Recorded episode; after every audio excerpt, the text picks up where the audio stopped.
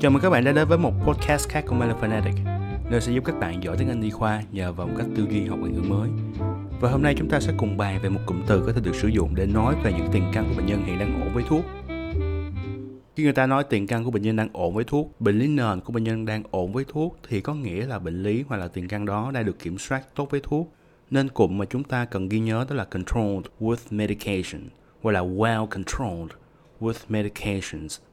Ví dụ, a 65-year-old woman with a history of hypertension and hyperlipidemia, both controlled with medications, presents to her cardiologist for a yearly physical examination.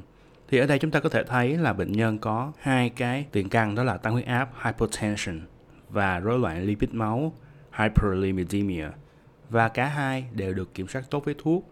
Ở đây tác giả không có nói rõ thuốc đang sử dụng là gì, vì vậy nên tác giả sử dụng cái cụm rất là ngắn gọn là both controlled with medications. Cả hai cái tiền căn này đều được kiểm soát tốt với thuốc. Còn trong trường hợp mà chúng ta muốn nói rõ thêm về thuốc, ví dụ như là bệnh nhân đang sử dụng thuốc ABCD gì đấy ha, bởi vì bệnh nhân có tăng huyết áp và rối loạn mỡ máu, thì chúng ta có thể nói là a 65-year-old woman who is on ... là những cái thuốc mà bệnh nhân đang sử dụng đó, for hypertension and hyperlipidemia. Đó, thì khi đó chúng ta có thể nói rõ ra cái danh sách thuốc mà bệnh nhân đang sử dụng cho cái tăng huyết áp và cái rối loạn mỡ máu. Một ví dụ khác mà chúng ta có thể sử dụng cái cụm này. Our results suggest that hypertension is not adequately controlled with medication in many parts of the world.